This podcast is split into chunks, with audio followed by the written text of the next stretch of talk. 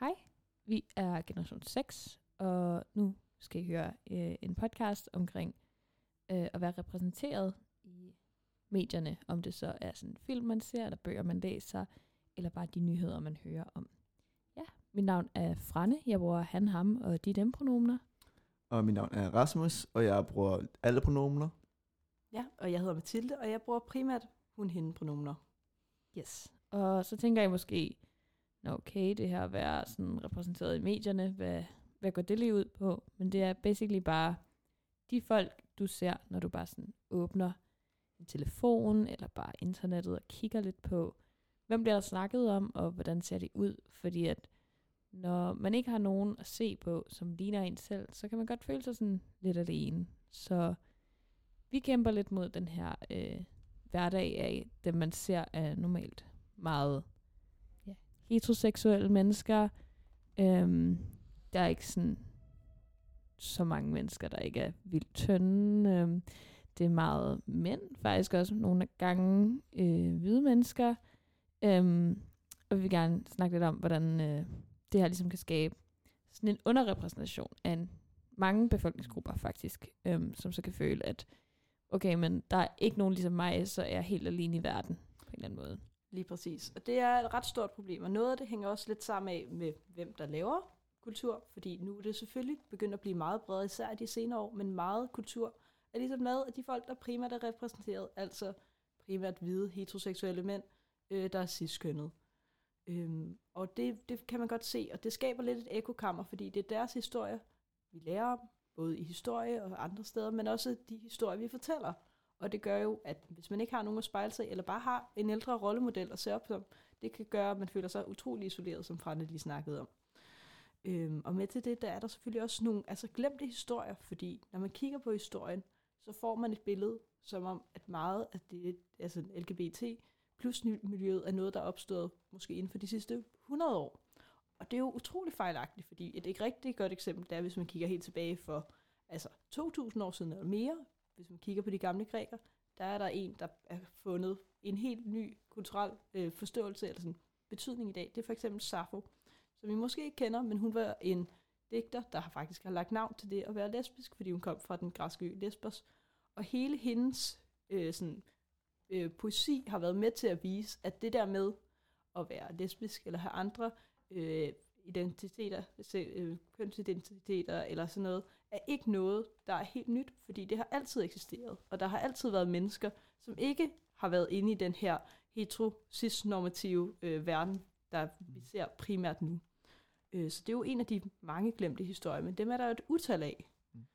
Man kan også kigge, øh, det er jo ikke bare gamle dage, det er også, øh, hvis vi kigger på nutiden, så tænker jeg måske i de mest klassiske eksempler, der hvis man bare åbner Instagram, hvad for nogle kroppe ser man der? Man ser ofte tynde, øh, tan kvindekroppe med store bryster og store røv, og det giver jo det her meget billede af, at det er, hvad der er skønt, det er, hvad der er flot. Og vi kan også kigge på statistikkerne af, at øh, mængden af anoreksi-sager er jo næsten tredoblet, siden Instagram kom ud. Så man kan se, at det der med ikke at føle, at ens krop er valid, og ikke føle, at man ser ens krop, og føle, at man skal have en, øh, se anderledes ud, end man gør nu, skaber rigtig mange problemer for folk. Og jeg føler også et andet meget klassisk eksempel, som måske rigtig mange queer relaterer til, det er, hvorfor skal man overhovedet være i closet? Det er fordi, at i hele verden, så når man ser rundt om sig, så opdager man, man tror, at alle rundt om en er heteroseksuelle, vi er alle sammen ciskønnet, vi er alle sammen bla og bla. Det er meget, grunden til, at det er meget svært at komme ud, er fordi, man føler, at man skal sig ud fra normen. Og det er meget især fordi, at når man kigger på medierne, når man kigger på film, når man kigger på tv-serier, når man kigger bare online, så er, øh, så er selve repræsentationen af queer mennesker ikke særlig udbredt. Og især, især i sådan nyere dage, hvor det er begyndt at blive mere og mere, er der stadig problemer med det. Hvis vi kan jo kigge på et eksempel, jeg altid godt lige at bringe ud, af, Marvel-universet. Der kan man se, at især hvis vi kigger på de første øh, seks Avengers, den første sådan heltefilm, det var det fem hvide, cis-kønnede heteroseksuelle mænd, og en hvid, cis-kønnede kvinde. Det var først senere hen, der er stadig ikke kommet, mindre jeg tager faktisk en LGBT-superhelt, og vi har lige fået øh, vores, den første asiatiske superhelt sådan i året 2022. Og så lang tid kan det gå, før at man, vi er klassisk på, at det kan tage rigtig lang tid, selv i nyere tider, før at, at vi kommer med historierne af, af ikke-hvide mennesker. Og selv når de kommer, så skal de sidde ud for normen. Ja, man kan sige, at sådan en anden del af det, er jo ligesom den her stereotype, som der ligesom bliver lavet, at okay, nu er vi repræsenteret for eksempel i øh, tv-showet Modern Family, der er der øh, et homoseksuelt par med, øh, som ligesom er en del af at være repræsenteret i medierne, fordi at det er de, men måden de er lavet på, er sådan lidt som sådan en karakter, man lidt skal grine af. De er meget sådan overkarakteriseret af, når okay, han er en homoseksuel mand, så han skal være meget feminin, eller han skal være meget sådan perfektionistisk. Sådan, man får bare en idé om, okay, så det er sådan her, man ser ud, hvis man er en homoseksuel mand, for eksempel. Mm. Så man skal også sådan balancere, at der skal ikke bare være repræsentation. Du skal ikke bare have nogen med i dit tv-show, eller post omkring dem, eller lave nyheder omkring dem. Fordi at så har du gjort det omkring den her slags mennesker, så behøver du ikke tænke på det bagefter. Du skal ligesom også gå ind og sørge for, at det her er et rigtigt menneske, og ikke bare sådan en overkarakterisation af, sådan her er man, hvis man er den her slags menneske. Præcis, og i den, der ser man også i rigtig mange high school film, sådan hele den der karakter, altså den homoseksuelle bedste ven, som er bare en karakter, som er som rolle, og ikke har sit eget liv, ofte i hvert fald, og ikke rigtig har sin egen historie, men bare eksisterer for den ofte øh, hvide heteroseksuelle kvinde, som ligesom er hovedrollen, at hun kan få en makeover, eller bare få den her øh, hele tiden opbakning med, at hun bare er fantastisk og ser vildt godt ud, uden at personen egentlig er en karakter, fordi er, bare, er der bare som en form for, at hun ligesom styrkes i hendes egen selvtillid gennem den her person, der bare fortæller hende, at hun er fantastisk.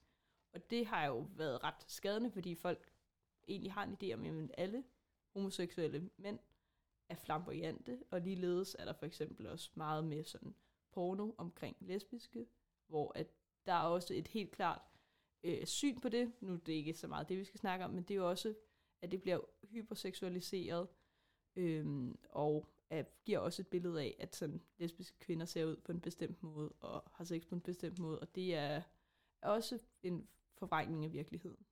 Jeg kan også sige, sådan i mit eget liv, når jeg, altså jeg går på Esbjerg Gymnasium, og der er ikke så stort et queer-miljø, og folk i også på Rungsted, der er heller ikke så et queer-miljø, så det er ofte, at man føler, at man er lidt alene på de, på de steder. Og sådan, jeg kan huske, at sådan, det, da jeg kom ud på Esbjerg for eksempel, øh, det er en første ting, reaktion jeg fik, det var især for rigtig mange piger, som du også sagde før, det der med, ej, så kan det være min gay best friend, og ej, så kan vi gå ud og shoppe sammen, og så kan vi gå ud og finde tøj sammen selvom jeg ikke ved noget om tøj, jeg ved ikke noget om mode, jeg ved ikke noget om det her. Men de assumede, fordi jeg var, jeg var en gay teenager, så kunne jeg alt det her. Og det viser lidt, hvor skadeligt de her stereotyper kan være. Man får et billede af personen, før man overhovedet har mødt dem. Og så var der også en af drengene, der sagde til mig til en fest, han sagde, at jeg var den første homoseksuelle person, nogensinde havde mødt. Og han havde troet, at, at alle homoseksuelle øh, mennesker, de gik bare rundt øh, med sådan, med sådan, ja, sådan billede sådan frappe og rigtig feminine, og talte med sådan en stereotypisk feminin stemme. Og sådan, det var meget sådan eye for ham, for han havde aldrig tænkt på, at, at homoseksuelle mennesker kunne være et menneske ligesom ham eller andet. At, at han troede, at de bare var den der stereotype. Og det viser jo, at, at hele det her sådan medie, der er skabt, det der med, at man er sådan her, det har effekt på, hvordan andre mennesker ser queer mennesker, og hvordan de ser queer-miljøet. Og det kommer også rigtig meget op i nyhederne, hvis man kigger på statistikker, viser det, at øh, jeg tror, det er med, med transmennesker, så er 80% af nyhederne om transmennesker, jeg tror, er, er negativt baseret. Og det ser vi også i 1960'erne, og sådan tidligere også, var, var der samme statistik med homoseksuelle. Og det giver jo en negativ stemning og en negativ miljø om det, når de store medier også kommer ud med kun negative historier og giver kun en negativ syn på det. Så får mange, som ikke er inde i det miljø, de får det her billede af, at det er negativt at have den sådan, samtale. Så, og det er et effekt, vi prøver at kæmpe imod til dag. Man kan også sige alene det, at der næsten ikke er nogen nyheder omkring for eksempel at være transkønnet, gør øh, igen, som øh, vi også har sagt meget, at den her følelse af, at man er alene, og man er sig selv, den kan komme til at fylde rigtig meget øh, i ens liv. Øh, og når man så ovenikøbet købet kun ser negative ting, når man rent faktisk ser historier om sig selv, så hvis man for eksempel er transkønnet, hører man måske, at gennemsnitslevealderen for transkønnet er omkring 33, tror jeg. Øhm, og så føler man ikke rigtig, hvis man er trans, at man har nogen sådan at se op til, eller man kan se, hvordan ens liv kommer til at se ud om 40 år. Fordi at man hører aldrig rigtigt om det, fordi at den, bliver ikke, den historie bliver ikke dækket af nogen. Fordi dem, der laver nyhederne, og dem, der laver medierne, de er ikke transkønnede. Det er ikke dem, der sådan sidder på toppen af industrien og tjener alle pengene, så de gider ikke rigtig skrive noget om det, eller lave noget om det. Og så kan man lige pludselig sidde og tro, man er den eneste i sin verden, og man aldrig rigtig kommer til at kunne passe ind nogle steder. Og det er rigtig, rigtig vigtigt at huske, at man er aldrig rigtig alene, men det kan være vildt svært at vide, når man ikke kan se nogen ja, billeder af sig selv nogle steder, eller folk, man kan spejle sig i. Ja, og det, det der hænger det jo også meget sammen med, at der jo har været en rigtig lang kultur af, at, der har været, at det har været censureret, historierne, for altså både har man især i Hollywood, der er der sådan noget, der hedder The Hays Code, som handlede om primært at begrænse øh, mængden af sådan homoseksuelle historier, eller det var faktisk ulovligt at have det med, og der kom også generelt den der måde, at folk blev queer-coded på, som et tegn på, tegn på at være onde, som man for eksempel ser i mange Disney-film. Øh, men, men den der censur, den er, ser vi stadig i dag, hvor især ting rettet mod børn, øh, er der meget stor begrænsning på, hvad de kan se af for eksempel LGBT-karakterer, og når det de er, er der tit meget stor modstand imod det, fordi det bliver set som en måde at prøve at omvende de her børn til at blive homoseksuelle, fordi de ser det repræsenteret i verden. Og det er jo også et ret centralt problem, fordi at folk er jo ikke for unge til at vide, at homoseksualitet eller andre kønsidentiteter eller transkønnet eksisterer, fordi de eksisterer. Det gør de. Det er et faktum, og det er jo en del af verden. Øhm, så det er, jo, det er jo også vigtigt at få det repræsenteret. Men øh, jeg ved ikke, om vi skal gå videre til måske at snakke lidt om nogle gode eksempler.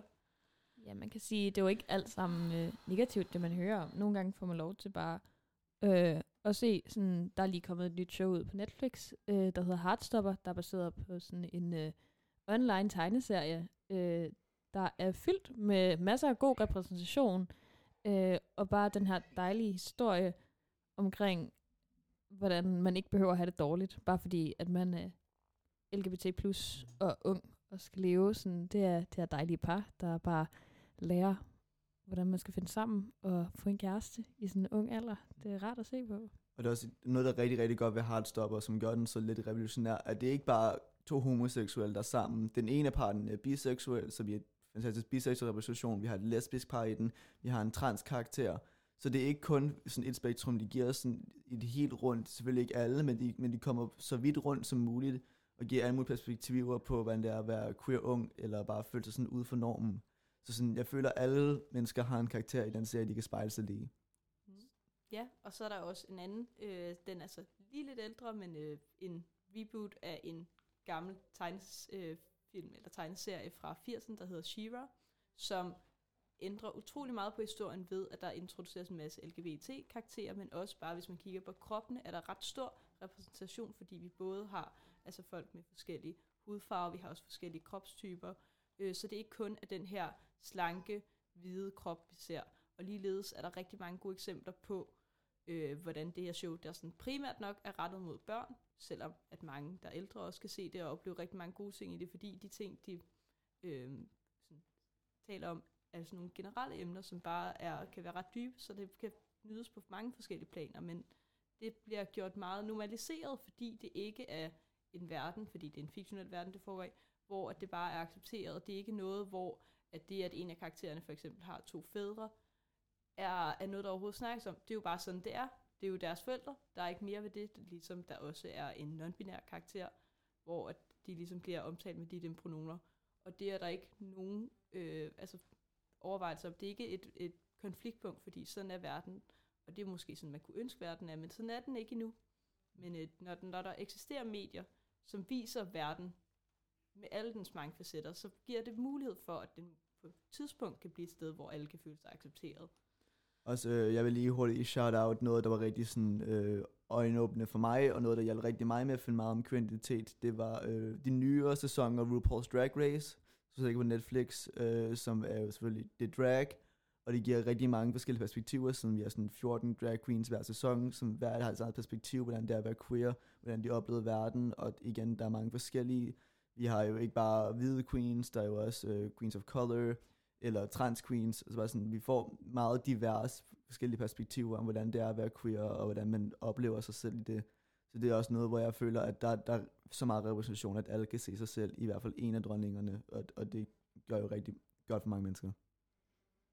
Ja, jeg tror, det var nogenlunde det, vi havde, og så bare for at slutte den af på sådan en god note, som Mathilde også kom ind på, at øh, det vi leder efter, øh, vil altså blive repræsenteret i medierne, det er, at man kan ikke rigtig komme ud i livet og føle sig en del af et fællesskab, hvis man ikke er blevet vist, at man godt kan være en del af fællesskabet.